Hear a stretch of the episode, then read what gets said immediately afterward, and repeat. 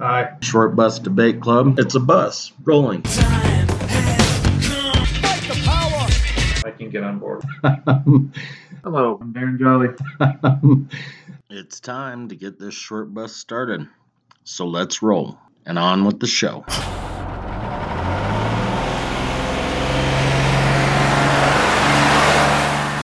This is Brian Courtney with Short Bus Debate Club. As always, Darren Jolly is here with me. Hi. And today we are continuing the road trip with third party organizations, um, alternative parties, if you want to call it that, um, but somebody other than Democrats and Republicans. So we have the Reform Party with us tonight, and we have Rick Kesa, who is the um, the North Carolina Party chairman, and then the chairman for the platform or chairman for. I don't understand what you wrote. Anyway, got two titles. Will you clear up that second one that I just blundered? Uh, I'm chairman for the uh, platform committee. Of, Okay, uh, I did get that about right. Okay. And then we also have Sam Gibbons with us, and Sam is the Communications Committee Chairman for the National Party. Yes. I got that one right, right? Yeah. Okay, good. Thank you, Brian. Thank you, Darren, for having us. Yes, sir. Thank you, gentlemen. Thanks for being here. Yeah, we know it's late where you guys are, so we appreciate it. Yep. Uh, so we sent out the same seven questions to all of the parties. Um, you know, trying to make things as, as fair as possible. We're gonna ask you the standardized questions. And then we'll probably ask you two or three that are specific to the Reform Party. Um, but do you have any questions before we kick it off, or should we jump to the first question? Welcome to jump to that first question. Okay, So when I was doing my homework today, um, the Reform Party in, in relation to other parties that have existed outside of like the two-party duopoly or whatever you'd, you'd call it in the US for, for so long now. The Reform Party's interesting because like 96, I see Perot, 2000, I see Buchanan. And in Yeah. 2004, you endorsed uh, Nader. I mean, you couldn't have a broader uh, variety between those those three individuals. So, um, in that context, what is the main idea behind your party's platform as it sort of evolved to today? Rick, I'll let you on that one. All right. Uh, well, this is, uh, you know, it's, it started out with Ross Perot, yes. Uh, with the need for a, a more fiscally responsible approach to governance. With uh, some sort of a, addressing of the the inherent corruption that has uh, uh, come across in the uh, uh, in the duopoly system. Because that's uh yeah that's another topic we can go into but it's uh Duverger's law. Uh, when you have uh, the type of electoral system that we have uh, it tends to foster a two-party system uh, that it, that ends up through time polarizing and uh, becoming more corrupt So, you know, we obviously, the party started as the party of Perot. Um, and it was, you know, in, in the conversations that I've had was kind of cobbled together in order to support Perot, right? Because whenever you have something that takes off like that, like essentially going viral before things went viral, um, you, you're struggling to keep up. And, and so the structure that was made uh, kind of fell into the hands of of people that manipulated it, right? Like Pat Buchanan, um, and, and then and then obviously, you know, I'm not going to call Nader manipulation, but I, I only know so much about that, right? Because whenever when uh, when Ross Perot ran for president the first time, I was two, you know. Um, so the party that I interact with is is different than you know the those kind of prior elections. And so what you'll see is with with our platform that we've been working on that we're going to unveil, you know, not this Saturday coming, but next Saturday, this revamped platform, we're still that party of Perot, right? Like, like we still want to hold true to those those ideas that Perot had put forward. Um, that that a number of people see as as somewhat kind of prophetic, right? Like, you know, how did NAFTA really turn out for us? How did the budget really turn out for us? Even though people called him crazy at the time, you know. So so those things are going to be fiscal responsibility, government ethics, and transparency, right? And then an overall uh, national security, national stability, and prosperity for for working Americans. Um, and, and so that's going to be kind of those guiding principles behind our platform. I will add to that. Um, Pat Buchanan was pretty much an outlier as far as rep- re- representing the Reform Party. He did not. It, if there was a different Reform Party. It wasn't our Reform Party. Uh, it, it. It's an odd story, but he hijacked the party basically, replaced uh, reformers with his own people, and uh, ran a uh, convention that was pretty much illegal. But uh, we're not going to get into the specifics there. Uh, So that's taken uh, a decade, over a decade, to correct that with the FEC and to tell them that that wasn't us. Yeah, that's that's worth warning to the to the other third parties though right so as we see a resurgence and increase in, in third parties um they they have to be careful otherwise you know there's the the chance of being taken over by very extremist views um and maybe we're already seeing that with some groups Yes. Well, you know, the, the Libertarian Party has complained about that in the past. They said that the, the GOP, you know, basically infiltrated them and, and splintered the group. Um, I know when we were speaking to the Green Party guys, they talked about how not that the party itself was infiltrated, but they they introduced these third parties in like New York and New Jersey that weren't true third parties. They were still just Democrats, but they had that independent sticker on it. So it was like independent Democrats for New York or or something along those lines. So Yeah. I, I kind of see where you guys are going. But even if you compare Ross Perot to Ralph Nader, I mean, they're substantially different people. yeah They, they both, they both don't, I mean, they're both against, I mean, they're, spend a lot of time dealing with corruption issues. I mean, there's definitely a straight line in those spaces. So Yeah, would you say that that's the most important thing for the Reform Party is the anti-corruption within our, our government? see that one's hard right? Because at at this point it, the issue is so multifaceted. Um obviously like yeah that that is that is a chief thing is is corruption. Um but just railing against corruption doesn't fix the the corruption. Right. um That is not the only uh, niche that, that we're driving at here. yeah so returning returning government back to the people uh, i think is is the goal of the reform party Okay, that's fair. So since, since I asked, sorry, you, okay.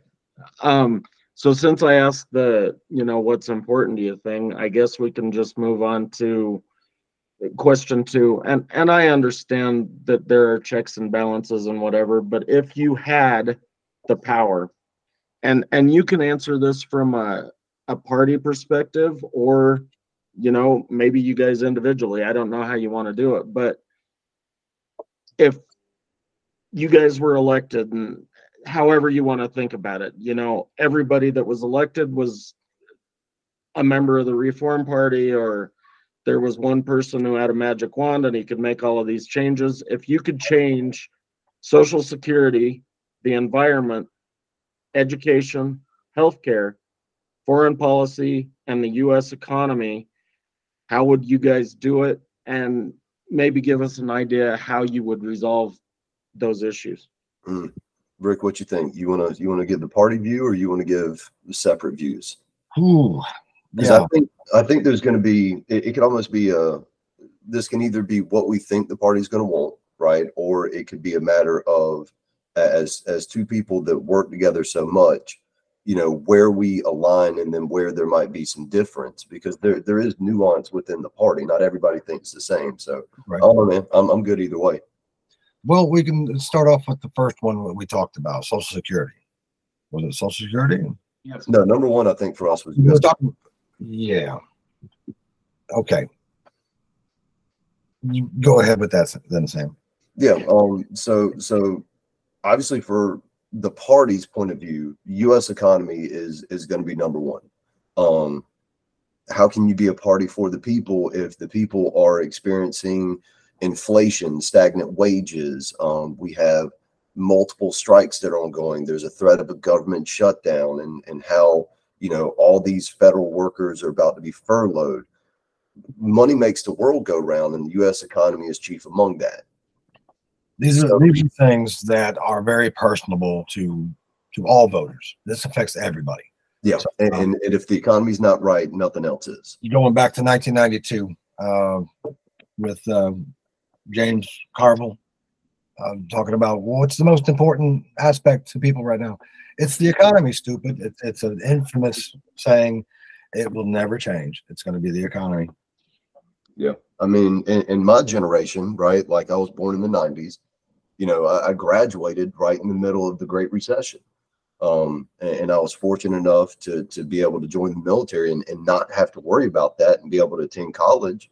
You know, but you know, suddenly, what what third 30 years old right as the pandemic hit you know so like as soon as you get on your feet boom another another massive wave comes through so it- the economy you got to fix that um Can I ask you just a little question about that? You, you brought up the, uh, uh, the strikes. What, what would the Reform Party think about like the United Auto Workers and what's going on over there? we we've had some internal discussions on that and it's it's it's hard to say because misinformation and sensationalism gets in the way of, of so much. And so Um, the, the ability for an individual to you know petition and, and try and get a better wage is important. Um, because companies are making you know if, if you're making record profits where is that money going to? If you're not investing in your employees you know what what is what is the long-term viability of that there are legitimate concerns to th- what the UAW workers are, are facing. And one of them, you know, I'm not an expert on the subject, but there's a two tier pay um, uh, structure there. And it all, uh, it's either you were hired in before 2007 uh, when the companies got bailed out, or you were hired in after. Uh, less pay, uh, hardly any pensions, uh, less benefit benefits package, and uh, you know the UAW wants that ended. Yep. So there's uh, obviously some things to talk about. but at the same time right like some of the stuff that these people are going to be advocating for right perseverance of their or you know keeping their jobs that are about to be replaced by technology you know so so so i'm a school teacher and and we teach you know i teach human geography i teach change. And so all the dock workers fought to keep their jobs whenever we switched over to the shipping container. But how revolutionary was the shipping container to to modern you know transportation? Right. and, and so it, it's hard to balance the the the need for people to have a job but also how much are you impeding or you know impeding upon um better paying jobs and and, and future progress and i don't i, I don't want to get in the way i don't want to get in the middle of that balance and that argument um people need to be paid what they're worth but at some point in time, jobs have to be let go that are outdated it, it, it- for efficiency of the economy as a whole. So does that make, I mean, since you're a school teacher and since, you know, education and retraining is, is part of, you know, letting some of those jobs go, does that make education number two, or does that fall even farther down the line? Oh no, it's So for me, education would probably be number two, but but for the party as a whole, um, it's hard to even list these by number because It there are really, really is. There's so, that so many of these things have to be dealt with because they've not been dealt with. That it is difficult to to align them. Um, age demographics of the United States says that Social Security and healthcare are are of vital importance. Um, if your workers are sick, well, the first off, if your seniors, if the people that have fed the economy for so long do not have adequate means for survival, um, that that that's a whole problem. Social Security has to be dealt with. Um, healthcare, if your people are sick or you, you if you have short life expectancy, then then you're losing out on your workers' ability to work and and have a productive and and meaningful life. Um, but then education is going to be what empowers people to afford certain things. Um, and, and that retraining is also important. So, so like th- this is this is the impossible task of of you know picking priorities. We yeah, have I know it's a difficult question. I mean, I don't even know which order I would put them in. Yeah. Um, So like social security, it, it, like, there's been all this talk, particularly, um, in, in, in Republican circles to like, uh, to, to change the, the retirement ages, to move the, the ages up. I mean, is there any posi- policy position that, that the Reform Party would be coming from, like, in those spaces? Or like, leave it alone, we just need to find other places to, to, to feed them financially? yeah, we, we don't have major plans to make changes uh, to the application of, of social security programs, except to make them, uh, to protect them better. Yeah. A lot of And- hand pockets, you know, it really, if you look back at some of the information from, uh, you know, the actual data is showing that uh, social security funds uh, has shown increases in, in many years. This is not, you know, it's not as insolvent as what some people want to to claim it to be. Uh, the problem is that it's connected uh, in appropriations and, and budgeting in, the- in the federal government to where it gets money pulled from it constantly for other things. And it needs to be separated and protected uh, because by itself and operated correctly, it can remain solvent and for a very long time. Yeah, And and I've I'm a little bit more pessimistic on it. Uh, it- it's one of those things that that I've kind of I don't want to say ignored, but but I don't I don't expect to get it. I know that I'm paying it, but I, I in no way, shape, or form expect to get it. And so I have to I have to pursue that retirement elsewhere. Um, is that something that I would like us to look at in the future? Uh, absolutely. Um, but you know, being a volunteer organization, that that's one of those things that we'll have to we'll have to find time to to really sit down and, and hash out. well, and I guess technically we could say social security is part of the US economy. I mean, but I know that, and probably none of our listeners are of the age where they're drawing social security. But I know that, you know, in well, basically all 50 states now, I mean, baby boomers are starting to draw social security and they vote. And so Yep. that's an important question. So that's that's why we threw it in there. Yes. Well, I I, kind of, I kind of would have liked to mix some other stuff in. I personally on Social Security because I'm disabled. Uh, so I I have some um, experience with the with the system and an understanding of how important it is as far as survival Yeah. when unexpected things happen.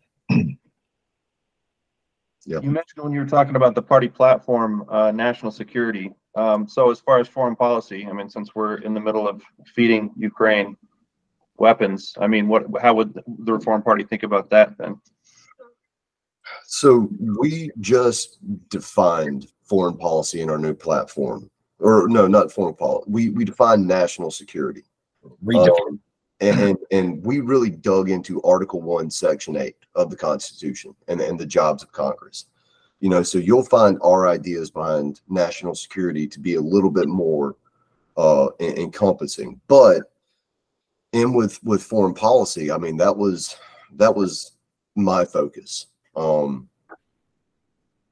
as as far as you know, college, right now, international politics, military affairs, um, And so sometimes my views are going to differ from the party a little bit.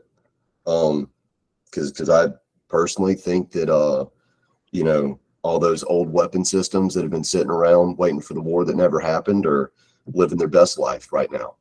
Um, and, and that, you know, well, I don't, I don't know, Rick, what, what do we want to get into that? Like sovereignty, the importance of state sovereignty?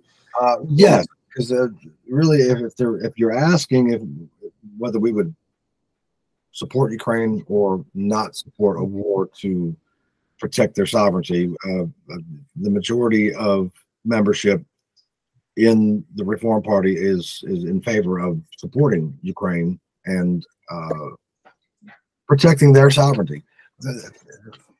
For a number of reasons, and it just goes back to uh, you know it's it's we're a party who wants to to to empower down to the more local levels. You know within within our within our country you know we we would like to uh oh this is complicated. We want local governments to be strong and, and not interfered with uh, unless they have to be you know from guidance from above. So with that said uh, we're talking about a sovereign nation of Ukraine, voted for their own independence in 1991, has had never had independence before that. Were parts of empires and other cultures for thousands of years, and they finally get a chance to have their own nation. And this is what happens. So, uh, you know, As- yeah, I won't get into it, but I I, I was a Russian specialist uh, as far as uh, my political science studies as that began in the late '80s. Uh, but everything, of course, took a turn in 1980 or uh, yeah, 1989 when uh, there was, you know, there wasn't a Soviet Union anymore. So, um, Your, your political science degree suddenly becomes a history degree, right? And it's all tragic. it, it changed for me at that point. Yes. Um, but kind of going back to those ideas, right, and then kind of transferring that out. Um, the United States is is an absolute. I mean, we're we're the world hegemon, re- realistically. Um, you Yes. know, we, we don't want to be the police of the world, but but we are the most powerful military, economic power in the world. Um, and people hate us for that, but there's stability that that kind of comes in that, and so the way that we kind of wrote the this upcoming policy that that you know will be voted on is this idea of again transferring the local to the global right? So if globally we or if locally we want to be good citizens of our state of our community of our country right then we want to continue that participation up. Um, and so the United States needs to be a, a good member of the international community. Um, and that is encouraging peace talks, that is encouraging uh, or that is assisting in times of natural disaster um, because the world is interconnected. And for, I, I don't, I don't want to get into this like ultra globalist view, No. um, but a world that is prospering is a is going to be a United States that is prospering. You know why? Like you could go into why are all these immigrants pouring across the borders? Well, that's that's what we're teaching right now in migration. Is well, first off, people migrate for economic reasons, right? They they go for large urban areas, um, and they tend to be young and they tend to be males, right? And those are like what Ravenstein's laws of migration and that's exactly what we're seeing it's not it's not an invasion it's people wanting a better life they don't want to come here for the better life but if there's not choices elsewhere then this is going to be the option that they take that that's that's individual choice um and so if you properly support that then you don't have the issues that, that you're facing Right. I agree with that statement. I'm not sure about the, that's why everybody hates us statement. I would Well, say yeah. that the reason everybody hates us is because we intervene when That- it's good for us. That's, that's kind of what I was, I was alluding to is we have not always been a, a. There have been mistakes, and we all know this. Yeah. Uh, we we have the ability to leverage our power, and that's that's what kind of gets the the, the lack of good feelings. No, I'll, I'll agree with you on that. I, I should have clarified. Personally, I look at it more of a steward stewardship instead of a colonialism. And the problem is, in the past, we've gotten involved in nation building uh, of uh, two areas that you know wars have gone on too long and doing things that we shouldn't have been doing to start with. Yep. So, um, you know, people are probably worried about that with the Ukraine situation. What's going to happen, you know, after? Um, what if Ukraine does become successful in defending their their sovereignty? Then what?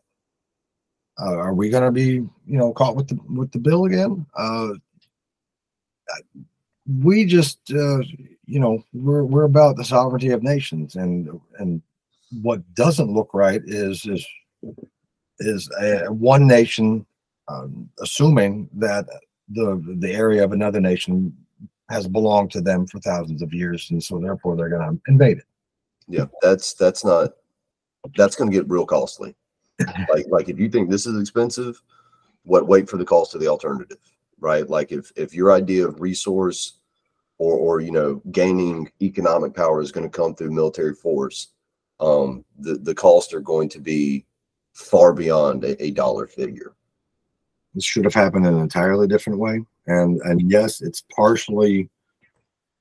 Uh, some of you know some of the world can can um, take some blame for not really addressing the situation of the civil war that uh, uh, some circles were trying to get attention to.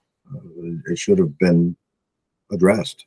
The the 2014 invasion, well, that wasn't really the Civil War, but anyway, Well, after the um, yeah after the ceasefire, uh, which was there was never a ceasefire. There was fighting on on that front line every day from the ceasefire on to the invasion of Ukraine by Russia. But uh, the situation with eastern Ukraine uh, should have been dealt with long ago. that's what happens when you ignore problems. Yes. So just real quick, I I would love to just go back and forth about this stuff, but I I want to make sure and be, you know, fair with your time because I know it's it's getting later and later. So if we did it, I know you said that the US economy is important, social security is important, education is important, probably number 2. Um you know, healthcare, you want your your citizens to be healthy so they can go to work. Um, and then foreign policy. So do we put the environment dead last with the Reform Party or, No. or with either of you guys? I really don't want to. I, I really, Not fair. it's not fair. It's it's not. It's it's a very important Yeah. necessity to uh, to care for.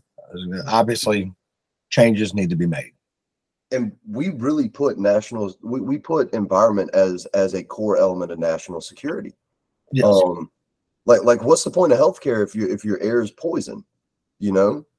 Like if you have if you have breathable air then you're going to be reducing you know asthma and other lung related illness that, that cost money in the healthcare system. A clean environment is cheaper on, on healthcare. Um and and so we don't again we we don't want to put that dead last. Um but you know we would probably put that over foreign policy um because overall I, I don't i don't fundamentally hate american foreign policy as it is. I don't think our foreign foreign policy is always as much of a dumpster fire as as other elements are. Um, but it definitely needs addressing.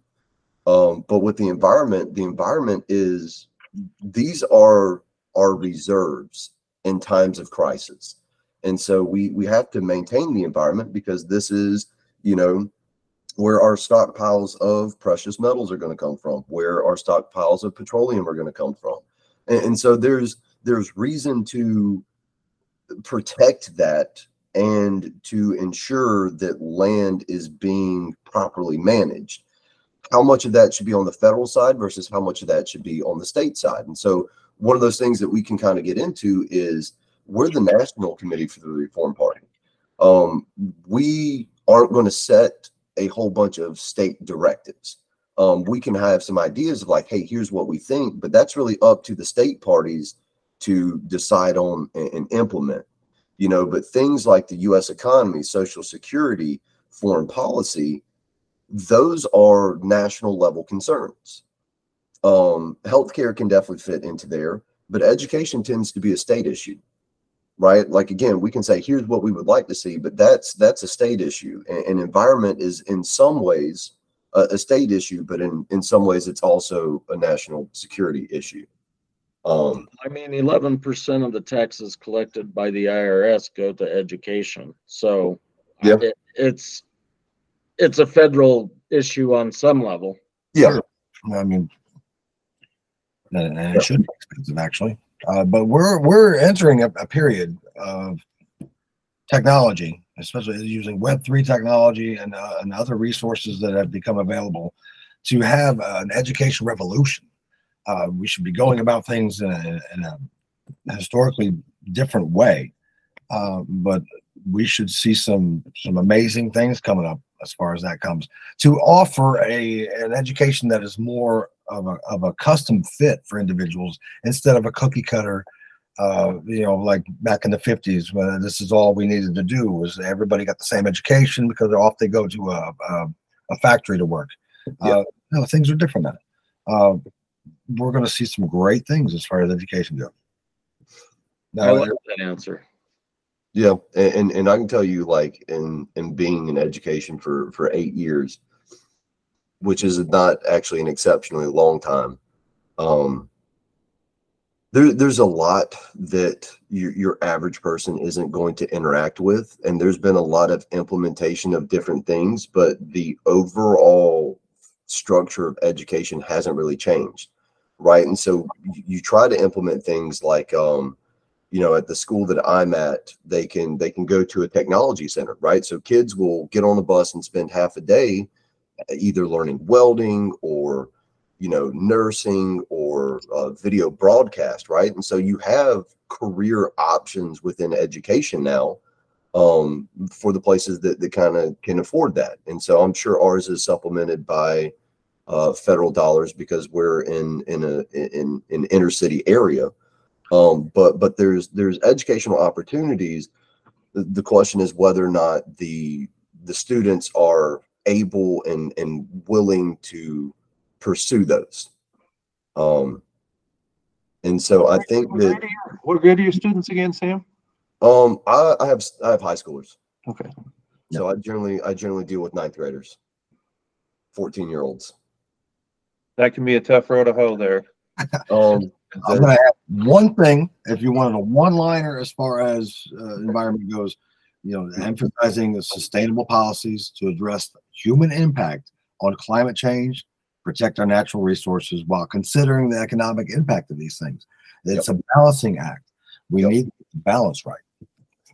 Yep, and, and that's that's the thing that you're going to find with the Reform Party a lot. Um, and what did what did, what did Mike Pence say in the first presidential debate? Um, cl- or uh, compromise is is is not leadership or something like that. Yeah, he was talking, he was talking to Nikki Haley, I remember. Yeah, yeah. That, oh, that that that set me off. No, no, no, no. no. It's like Yeah, compromise, It's not leadership. Yeah, he said something to that effect. yeah. Compromise, no. collaboration for for compromise. Uh, Right. And, Yeah. and so it's it's not it's not compromise, it's collaboration. Right. Whenever you are when you surround yourself with people that are capable and competent, it's not compromise, it's collaboration.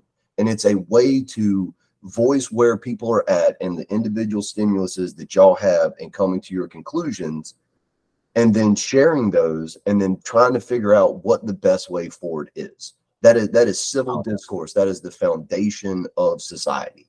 Um, and to say that compromise is not leadership is is you know it's authoritarian, and that's not going to get us anywhere. So- parties have gotten lazy with their politics. Yep.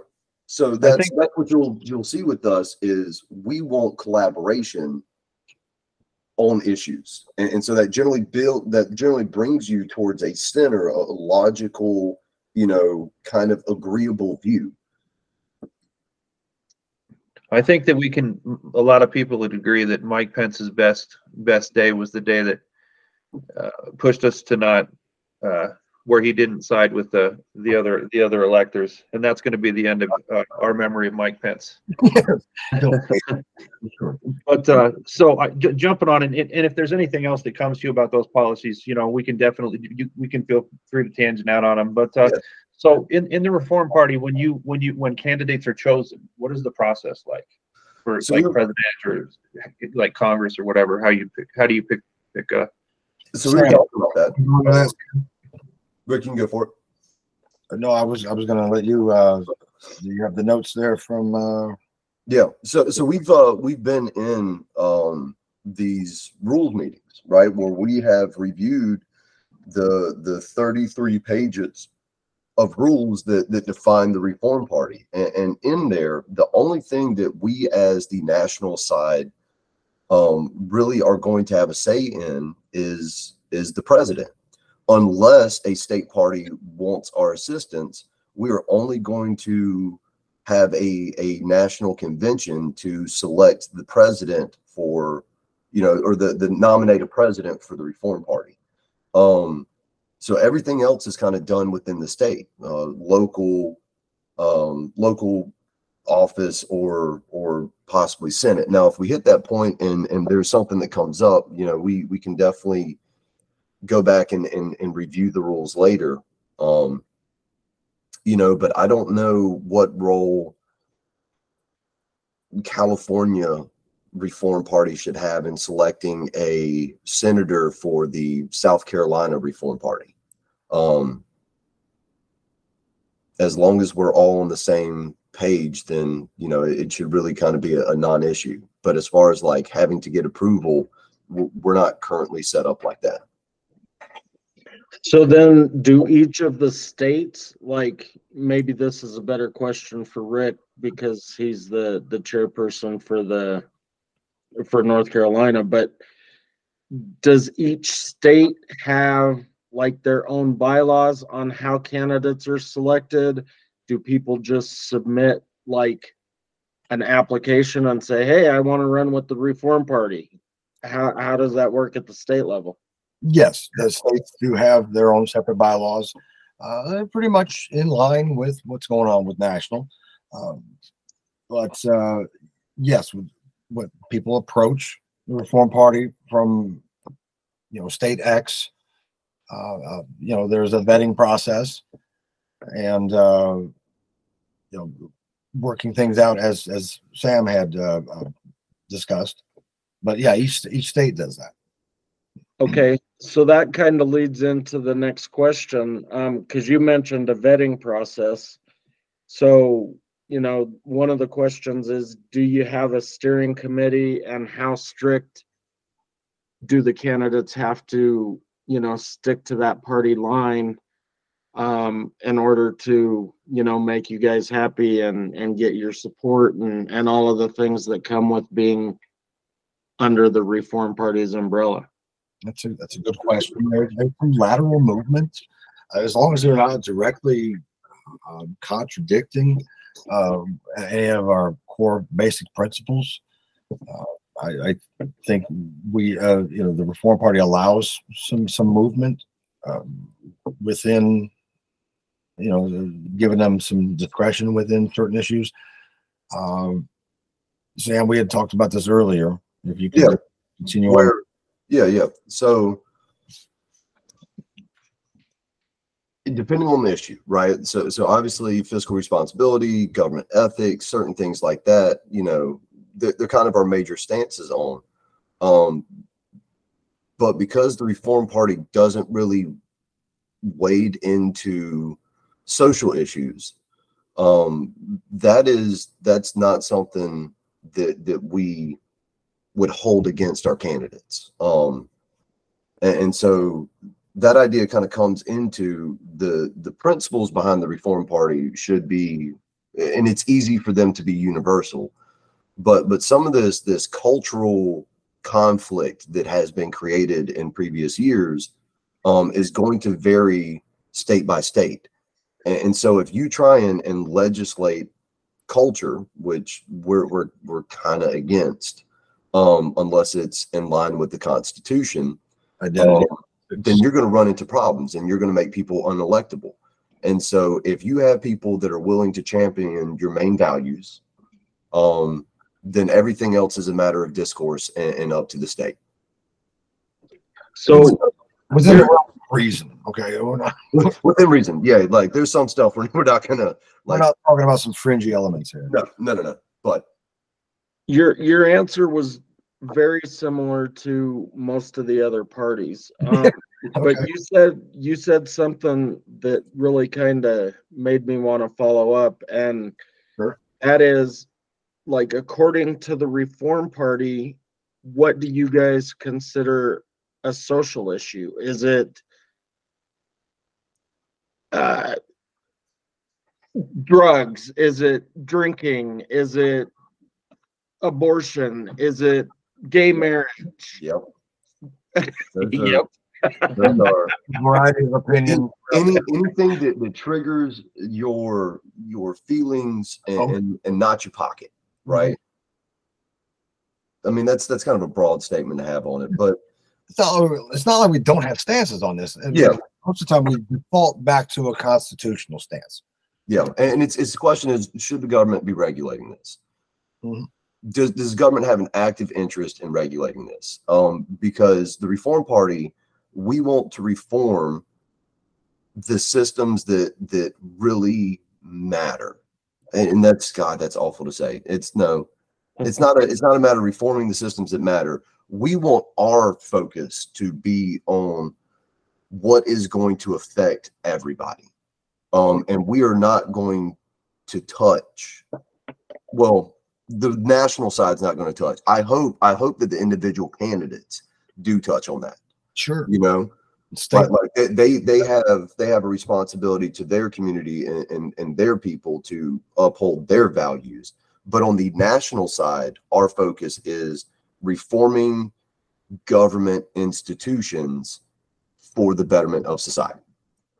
So then it doesn't matter to you if, like, what was it? I can't remember. One of the parties was saying that teachers are kidnapping kids and sending them to Washington to get sex changes, and so they're completely against sex changes. Uh, uh, that that that makes that makes oh my god! But Well, so my question is, I mean, I'm against kids being kidnapped and sent to Washington. Yeah, sure. I'm, I'm, I'm that. All right. Oh, well, well, look, when it comes down to it, though, I, I've got this, you know, this is some of my personal beliefs more than a party belief. Right.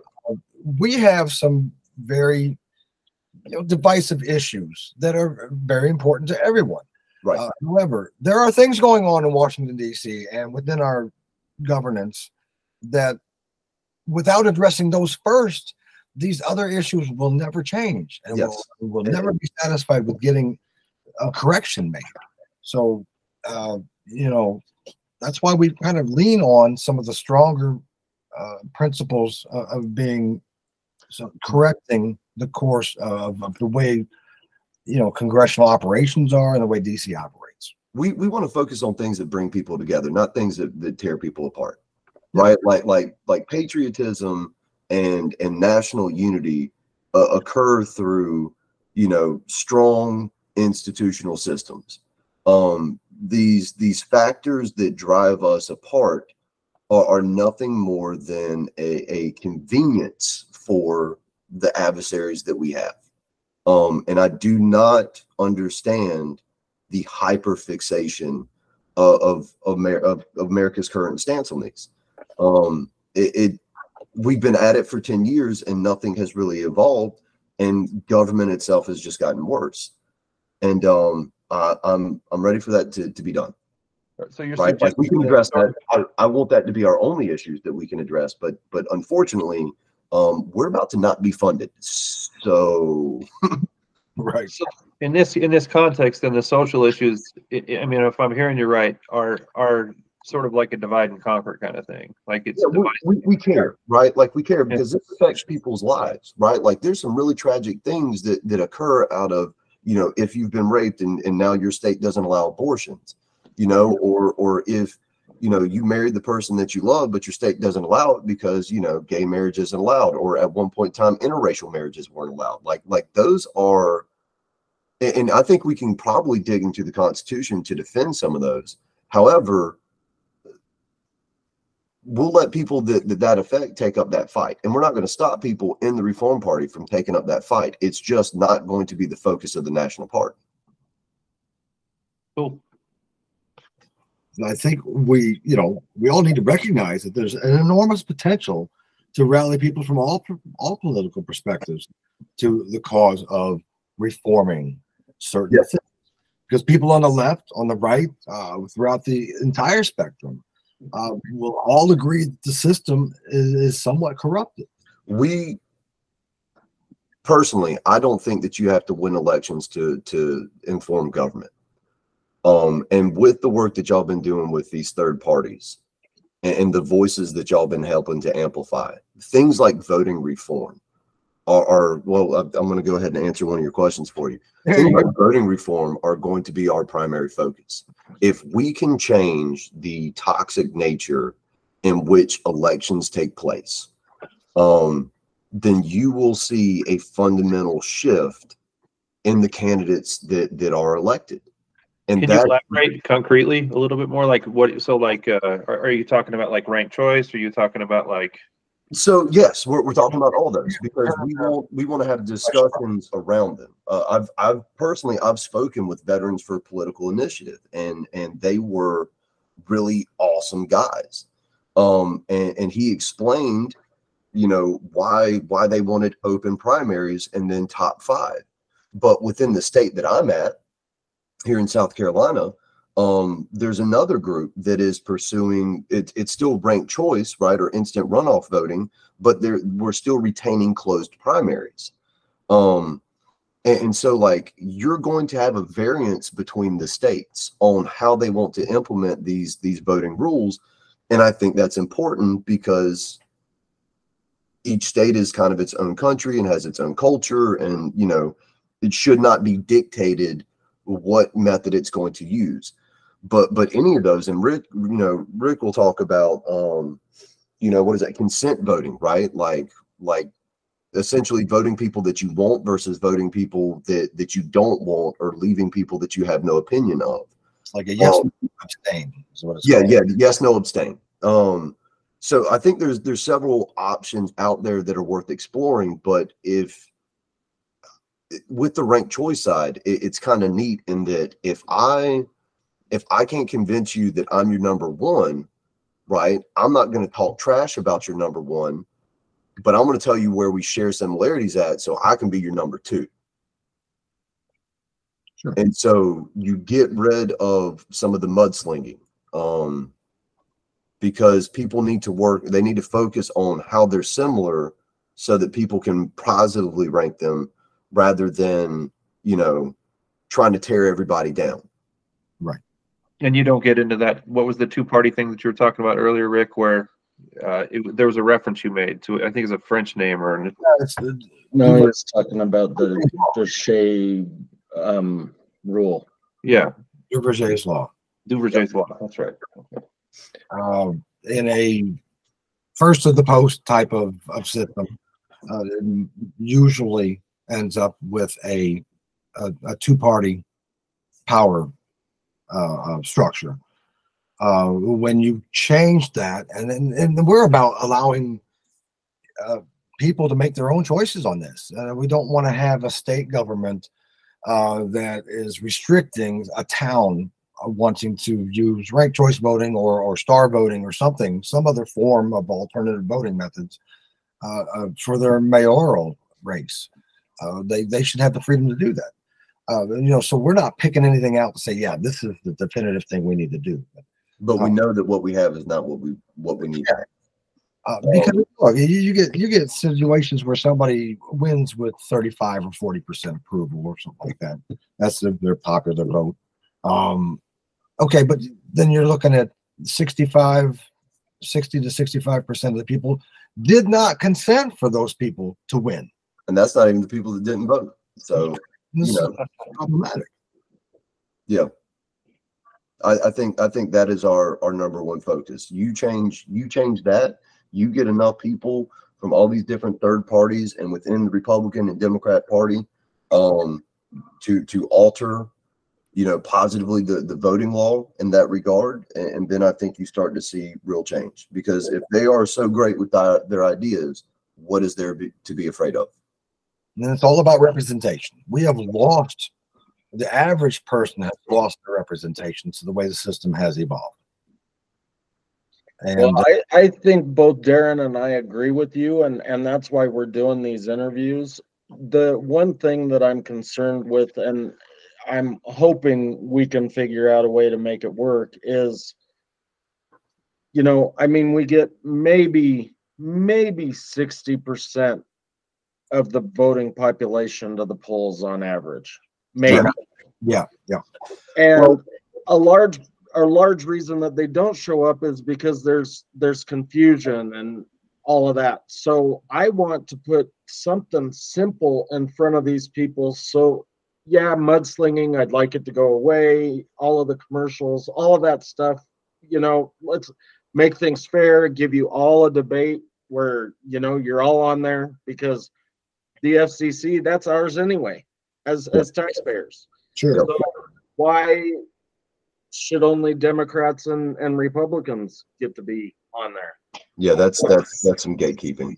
Yeah. So all of that stuff, but I want to make things as simple as possible for the voter, which again is, is kind of why we're doing this, but the other stuff, like somebody was talking about some transferable voting right thing that was from Ireland and you know, the, the ranked choice thing, that makes me nervous, because what are you gonna do? Put a rubric in front of these people? Um, there, there's just some stuff that ends up sort of convoluting it more than Yes. I see. I can see that. Right, right. Isn't as difficult. Needs to go. You're right about that. We've got to find something, or at least like you're saying, Sam, have these like little, uh, laboratories in all the different states and counties and whatever, where we're all sort of like working it out in real time. So.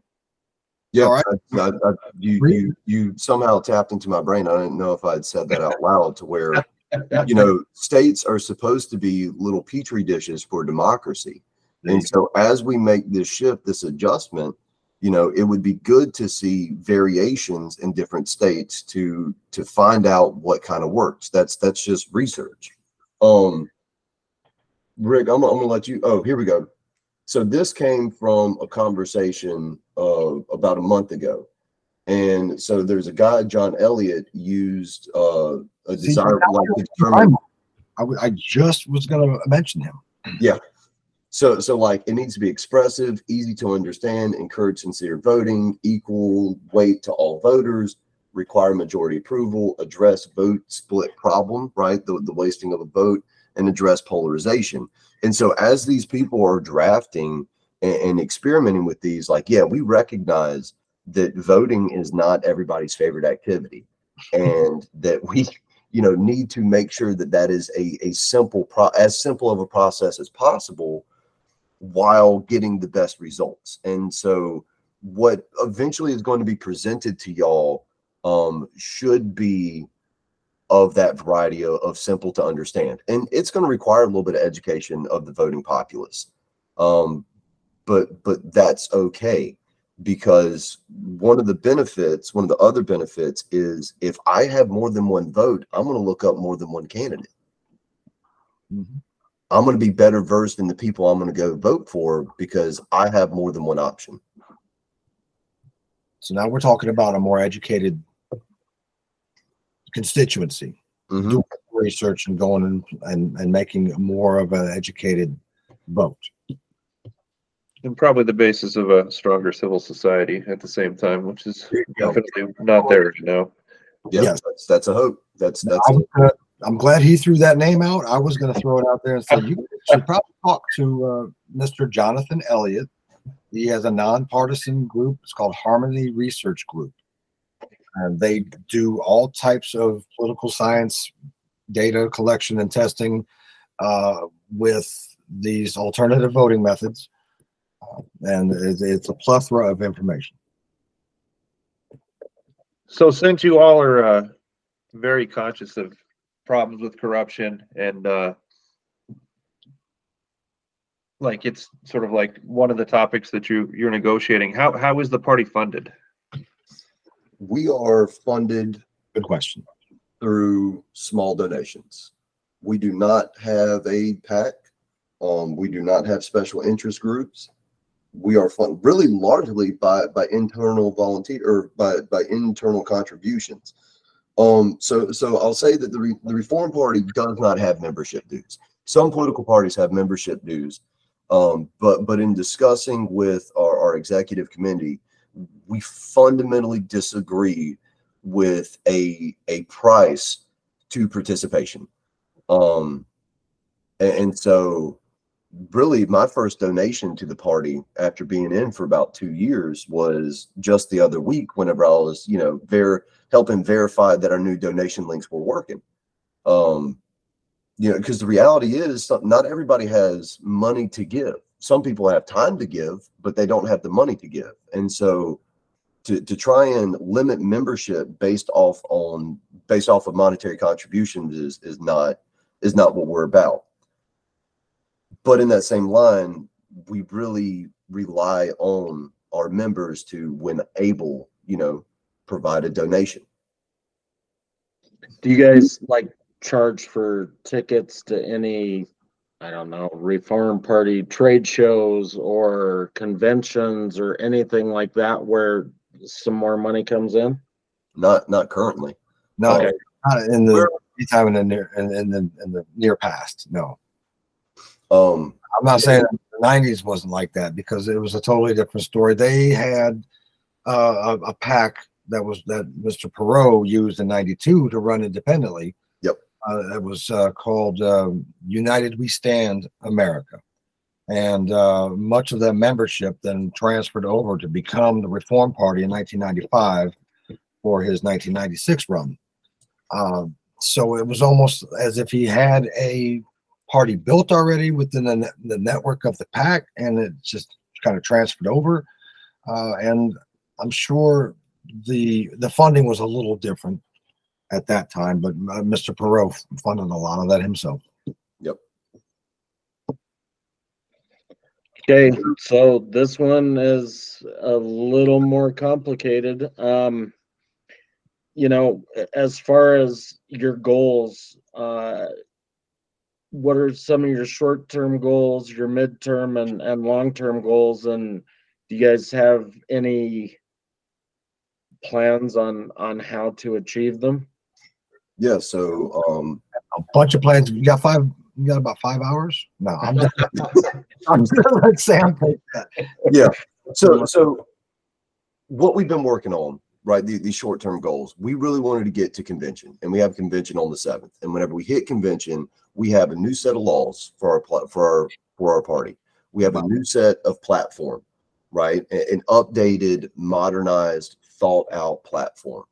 Um, and so once we have that and we present that at convention, now we're going to start rolling on rebuilding our party's infrastructure, right? So we have been working on fundraising. We have been working on marketing and advertisement and outreach. And after convention, we'll be working on building a or improving the website and updating it. So this year is is going to be about revamping the party. Is is that internal facing, right? So so short term goals are internal facing and the medium term goals is going to be turning that outward and saying, okay, here's what we stand for. Here's what we're going to do about it. And then start really building up that membership at the local level and start, you know, participating in local elections. Um, and, and once we can start, you know, getting some wins in the local elections and, and getting rebuilding that party recognition. Um, a side hope is that all these these prior people that voted for Perot and and realized the the impact and and you know ability to see what was going to happen, they're going to to recognize that. Um, and and so once we start winning these local elections, then we're going to move up to the uh, state and, and federal. Um, and so Rick is chairman of North Carolina's Reform Party. Um, and I am and have the the pleasure of needing to organize the South Carolina Reform Party. And so I have a fight coming up of, you know, getting 10,000 signatures here in the state of South Carolina so that we can become a legitimate political party and build that from within. And so right now we're working on that national face and very soon we're going to start diving down into the local. And maybe in what would about three, four years, we're, we're expecting to be able to operate again on, on state and federal elections. Yes. Uh, and then we're talking about currently doing things at the national level, just structurally. We're Yeah. not talking about political. Infrastructure. Um, so it's really to, you know, look at it as, as if it's a pyramid. Uh, we're, we're, we're in the process of, of laying out everything for that foundation and to go from bottom up. Because the mistake that some third parties use or, or the, the mistake that they, that they fall into most of the time is a top down approach. And what does an upside down triangle or uh, an upside down pyramid do? It, it, falls over because they, they try to build that at the top and they're so focused on well, who are we going to run for president. Uh, we're far from that right now. Uh, and I, you know, I'm not going to speak for the party, but I, I'm, we're not going to put much uh, emphasis on a 2024 candidate. It's a dumpster fire of an election to begin with, and we've got some uh, mid, short-term and midterm goals to to look more at uh, local stuff. Uh, we have eight or nine candidates right now who are actually um, seated uh, Yeah. in government.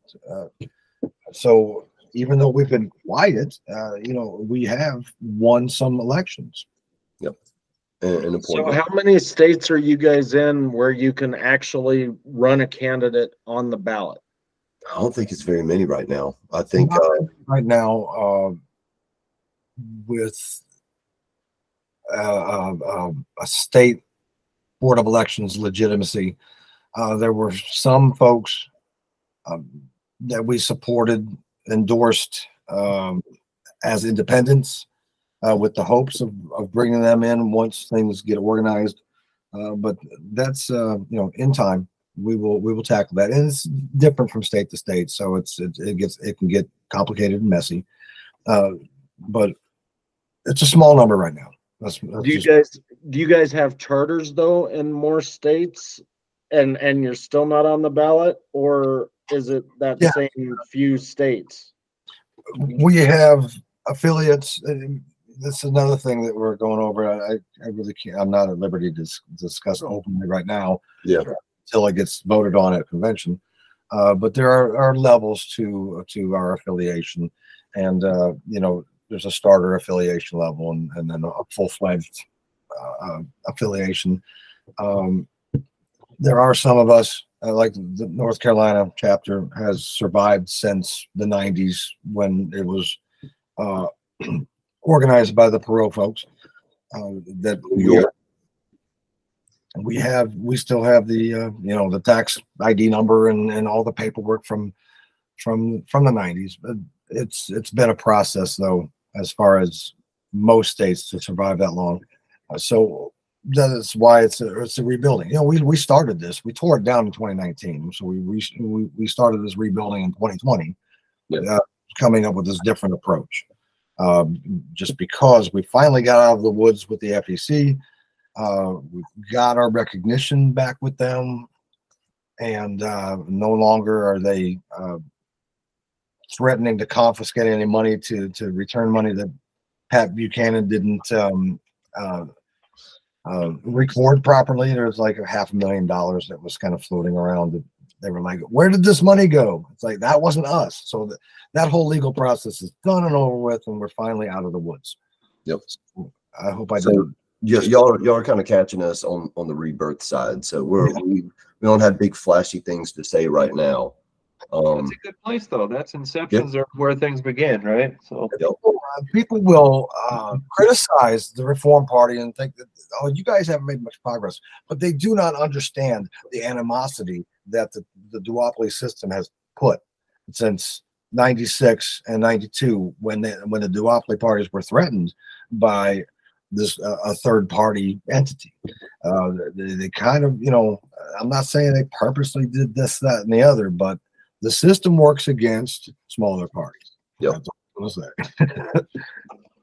So, um, just in, in, the- I just gotta, when I was going through the history of it, I mean, people can say whatever they want about the Reform Party, but you, you caught lightning in a bottle in a way that no other party ever did, or has since, to be perfectly honest with you. Um, when I look at what Buchanan did, especially because he went back to being a Republican in two thousand two. Yeah. Was, was that, was he intentionally trying to, to, to, because it, it, presumably if the Reform Party kept functioning through the Perot position, uh, it was gonna hurt Republicans for a long time to come. Because of who they were pulling from. Was it a sabotage? I mean, was, I mean, does it, I, I, I don't wanna, I know that I, I, I just, I'm curious because it look, that's what it really looks like from the outside. I, I can't, I, I can't speak to those motives, but, I um, can do that. It, it was a sabotage. Uh, I can't. I'm not saying that as as speaking for the party. I'm saying it as uh, the experience that I saw. Um, because you know they put people in. Uh, you know Buchanan's people. I, I'm not even sure if I should divulge some of this. But you know when uh, when our actual Reform Party folks tried to speak up and stop it, you know they were punched in the kidneys and, and actually physically assaulted, and uh, you know we're not even sure.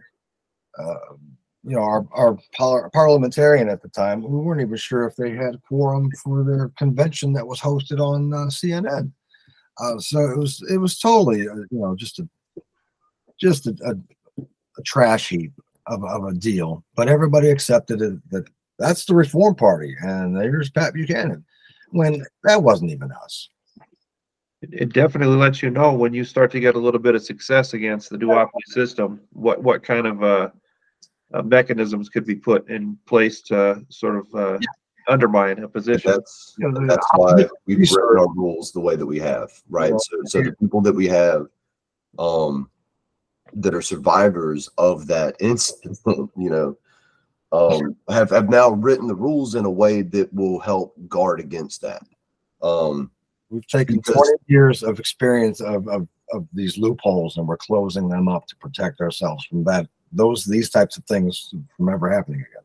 Yeah. It's kind of funny because I would be in like a position where I'm saying, okay, well, I really want to grow. I want to grow. I want to grow. I want to grow. Hard. Who, who can I let in? Yes. Well, this Yeah, guy came and he said he wanted in. I, I don't trust him. He's gone. we're having those problems, yes. Barricade the gates, uh, you know, they're trying to get in. So Yeah. it would just be like my party, just me. Um, It's your part. Pros and cons.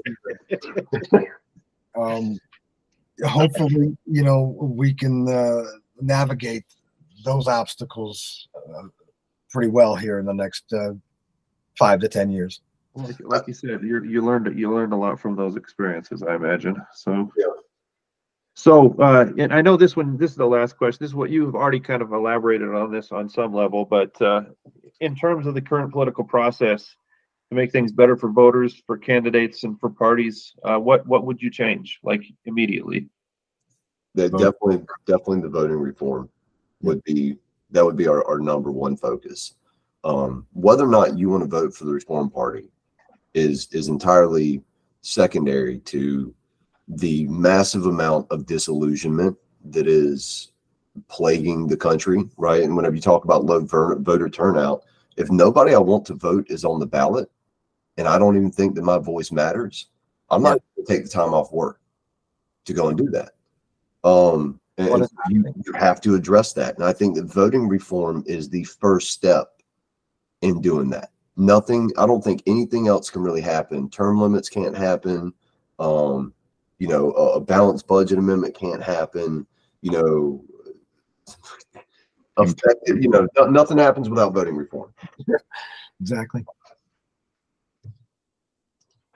Fair enough. Pretty Uh. Yeah, um, I, and I think, again, that's pretty similar to what a lot of the other parties have said. You know, they just, they just want a chance to participate. There you go. Um, like you totally universally people say that and this is all i do lately is is listen to stuff online about it because i try to prepare for everything you know but like everybody that is in these spaces these right. and, and they're not they're not uh they're not reserved they're not they're, i think that like these these sentiments are so much more in the open but obviously because we have the system and the financial positions that are driving those sort of like modus operandi does not support, you know, Yep. this voting, the, any, anything that would create meaningful change with regards to how we choose who's going to be This is- representing us. It's, uh, there is, you know, I'm, wow. Um, there's a documentary that's called Unrepresented and it's very enlightening. I would, uh, recommend that uh, for anybody to watch it. Um,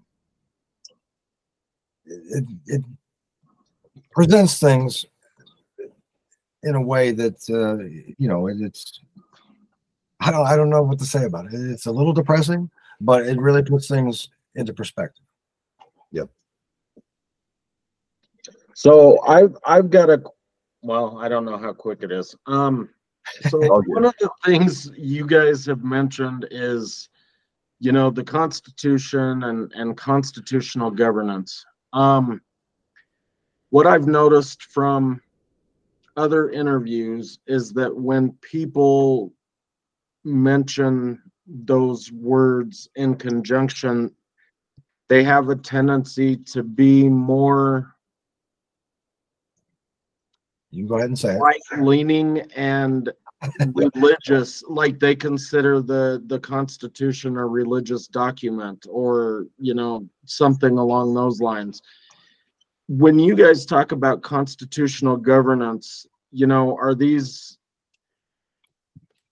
is it, is it the Bill of Rights? Is it the entire Constitution? And how much of what the Reform Party is trying to put forward is based on that document and its relationship to God? Um, Not really related to, to God. Um, it- it's- and and I'm, you, yeah, you don't, you don't have to invoke religion to be moral. I exactly. I don't think personally. Again, that, that's that's a personal point of view. You don't have to invoke religion, you know, for for things to be, you know, moral. Um, so when we're talking about the the Constitution, it was written as a rule book for government, and that is what we see it as. It is a rule book for government, and it's a dark. One. And it's yeah, it's it's, it's not it's not bad. We just read it the other day for Constitution Day, and so um, the amendments to the Constitution are are by their nature Constitution, you know, um, and, and so the Reform Party will will seek to uphold those because if it is an amendment that is passed, um, then then that is the job of the federal government to to uphold that. And Um, it's really about preserving the, the, the vision of, of what the, the founding fathers put together. And uh, if you can mention our PSS, Sam. Oh yeah, uh, national. Na- so so Article One, Section Eight. Um, you know, powers powers of of Congress. Um, or, or really, no, that goes back into the preamble, right? Um, we want we want to ensure that the government is looking for the prosperity of people, uh, for the stability uh, of the system, and for you know the the physical security. Um, and, and so we mentioned that, and that'll be in in our second level language of of the platform that that's coming out. Um, that that should be the focus of the federal government. The federal government needs to focus on federal things and let state governments focus on state things, which again is generally associated with the with the a right leaning viewpoint of you know do do we say states' rights? We don't we don't like to say states' rights. It's an anti anti federalist position, kind of like everything that they wrote about is what you guys are talking about there for the most part. But you you have to have a strong federal government though.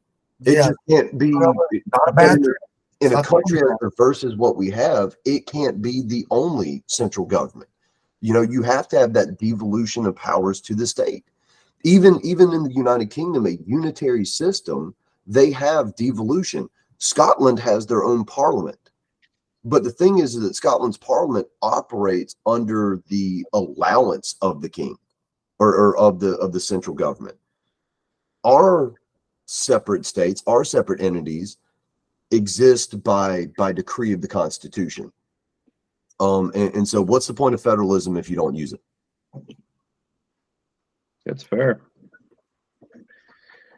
I think it's interesting that you're, uh, after all the things that sort of the Reform Party has gone through, um, you're all being very careful not to get the cart ahead of the horse, you know? Um, I do like, I really like what you said about the presidential thing. Everybody wants to put somebody up for, for, for president, but then we're like living in election cycles as far as our uh, Yeah. concepts of what a government is supposed to be or can be doing, and that's really problematic. So, Well, and that's probably another reason that they lose all the time is because, you know, it's an unknown party. They have no money. They put somebody in a presidential election where they're up against somebody that has forty-five million dollars for just mail. Yes. oh my god. The infinite loop. Then you go back to, you know, all that effort. Yep. Put into building something else to help you get to that point. And, uh, nobody, you know, how, how are we supposed to, you know, compete with, with that kind of money? unless you're like a billionaire or something. But but like again, for for us, for you know, Rick and I, we're we're normal, right? Like uh, I'm not I'm not breaking fifty thousand dollars. I'm not running for president, but I do want to impact my local community in a positive way. And, so, what we see value in in these conversations in these political organizations, and and, and y'all, you, you know, taking the time to talk with us is a voice, um, a, a set of principles that that we can speak out nationally, but locally, that's where you want to enact your change first. Uh, there's an over focus on the national government. It's it's showy, right? Like you're living election cycle to election cycle. It's made for TV drama, but politics is best whenever it's kind of boring because politics is boring. Sit down and read the Constitution in one in one fell swoop. That's boring, but it's important. And so we've got to reignite civic duty. We have to reignite community involvement. We have to reignite the realization that local and state government is where most of your governance comes from on your day to day life. And the federal government needs to focus on federal things.